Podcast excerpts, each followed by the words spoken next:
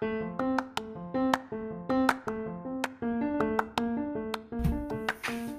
tal? Sean bienvenidos a su podcast Corazón de un Cocinero. Mi nombre es Jesús Miguel Hernández, soy chef de profesión y, cocinero por vocación. Hemos estado muy, muy alejados de este podcast. Les pedimos una disculpa de antemano, tanto Rock como yo, pero mucho se sabe que diciembre y a inicios de año, enero, son las fechas más difíciles en el mundo de la gastronomía. Tenemos mil y un cosas por hacer y muchas veces demasiadas a la vez. Entonces, no es excusa, claro que no es excusa. Simplemente queremos darles una enorme, pedirles una enorme, enorme disculpa por todo este tiempo que no hemos logrado grabar. En este caso, Rocco hoy no se encuentra conmigo. Y el reloj me marca 3.22 am hora de Indiana, USA. Es raro, yo sé, es raro, más en este formato. ¿Por qué? Porque normalmente yo no suelo grabar solo. Siempre tengo ya sea a Rocco o un invitado. Pero dije, ¿por qué no? Ha pasado mucho tiempo de no grabar nada, absolutamente nada.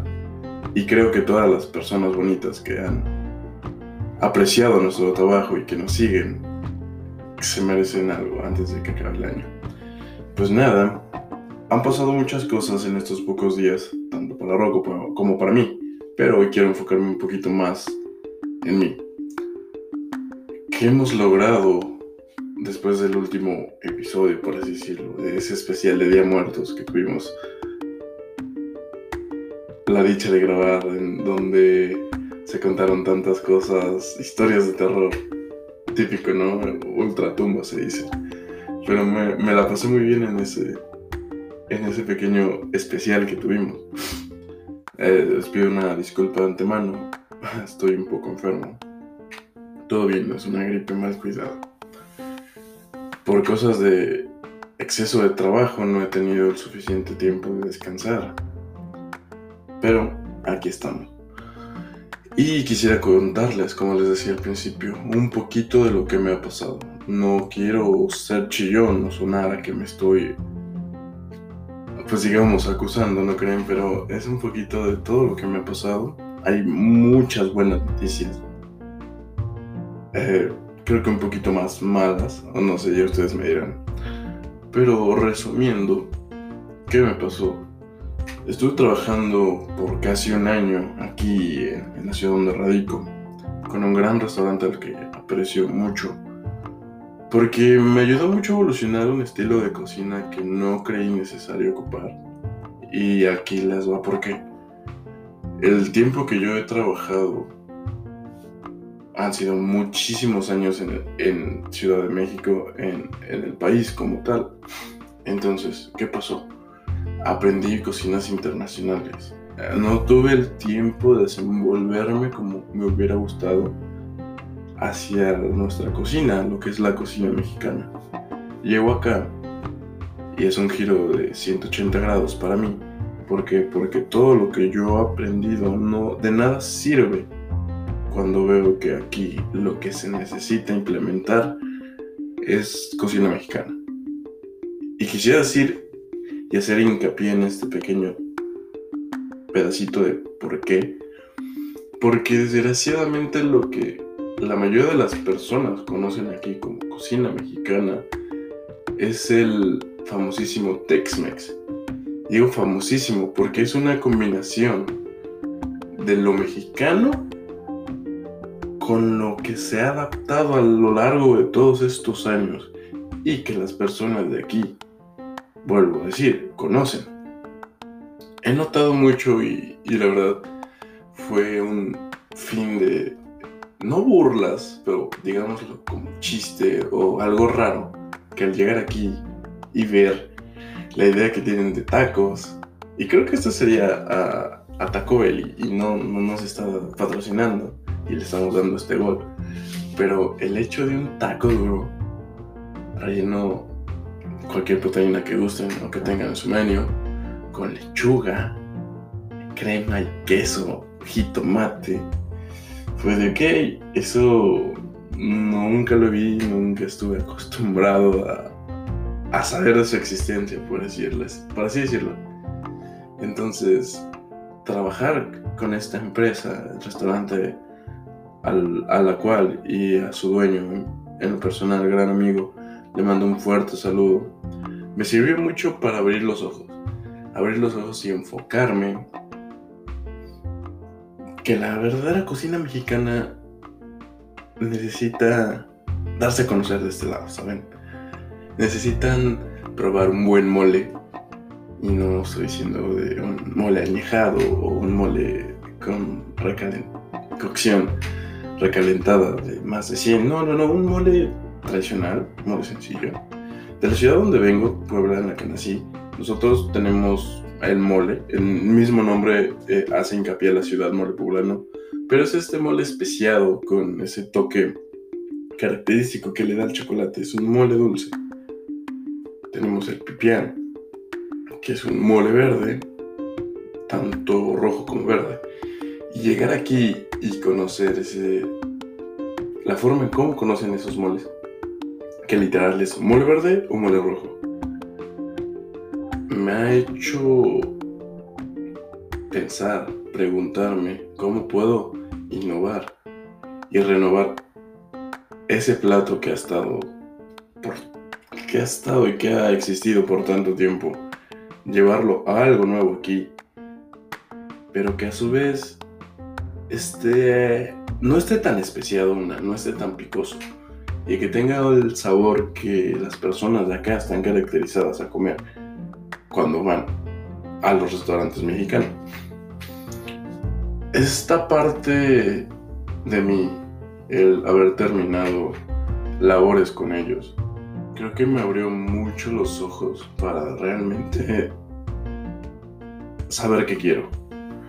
Realmente buscar el nuevo enfoque que, tan, que tanto me, he pedido. ah, disculpen, les digo que estoy un poco enfermo. Y, y creo que, que ha sido bueno, me ayudó mucho. Este, ¿Por qué? Porque he conocido a dos personas a las cuales les mando un gran saludo, que son ahora las personas con las que voy a elaborar, que me han abierto los ojos en el sentido de que me han exigido cosas que años atrás nadie me había exigido. Esas personas que simplemente confían en mí, pero a su vez les preocupa que mis ideas no sean las correctas para el manejo y el entorno del que se va a trabajar. Porque, de decir, hay un proyecto nuevo en la ciudad donde yo radico que se va a abrir a inicios de año. Eh, no sé, tal vez la tercera semana de enero, todavía no tenemos una fecha como tal. Y, digo, no tenemos porque hoy en día he regresado a mi anterior yo. Me explico. Um, todo mi tiempo, todo el tiempo libre que tengo lo estoy invirtiendo en ese proyecto. Desde eh, repasar el menú, desde crear sabores nuevos, desde reinventar recetas conocidas, cambiar recetas conocidas e implementar sabores ya conocidos, pero con tendencias nuevas.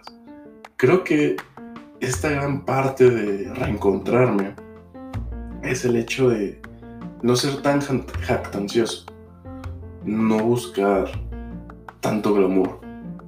En lo personal, yo siempre fui de los cocineros que buscaban buscar el factor wow en un plato. Así no se, no se supiera tan bien. Sabe, rico por todo el mundo a lo que se dedica, como yo. las personas que nos dedicamos más bien esto buscamos el factor wow en los platos, pero pocas veces tratamos de que sean 100% armoniosos. Me explico de qué sabores comparten con las texturas. En lo personal, muchas veces me pasó que no buscaba que se viera tan bien que a veces le metía cosas que no tendría por qué llevar.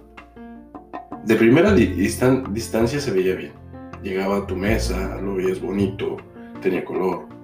Pero realmente yo siempre me quedé con ganas de, ir por más, de armonizar esos sabores. Pues bueno, como les decía, entonces llego a este proyecto por azares del destino y por el hecho de haber conocido uno de sus ah, nuevos dueños con los que trabajé tiempo atrás. Y es este enfoque que ellos tienen que me hacen dar, que me hacen darme cuenta que hay muchas otras cosas que glamour, ¿saben? Hoy en día lo he dicho en una publicación, en una de mis redes personales.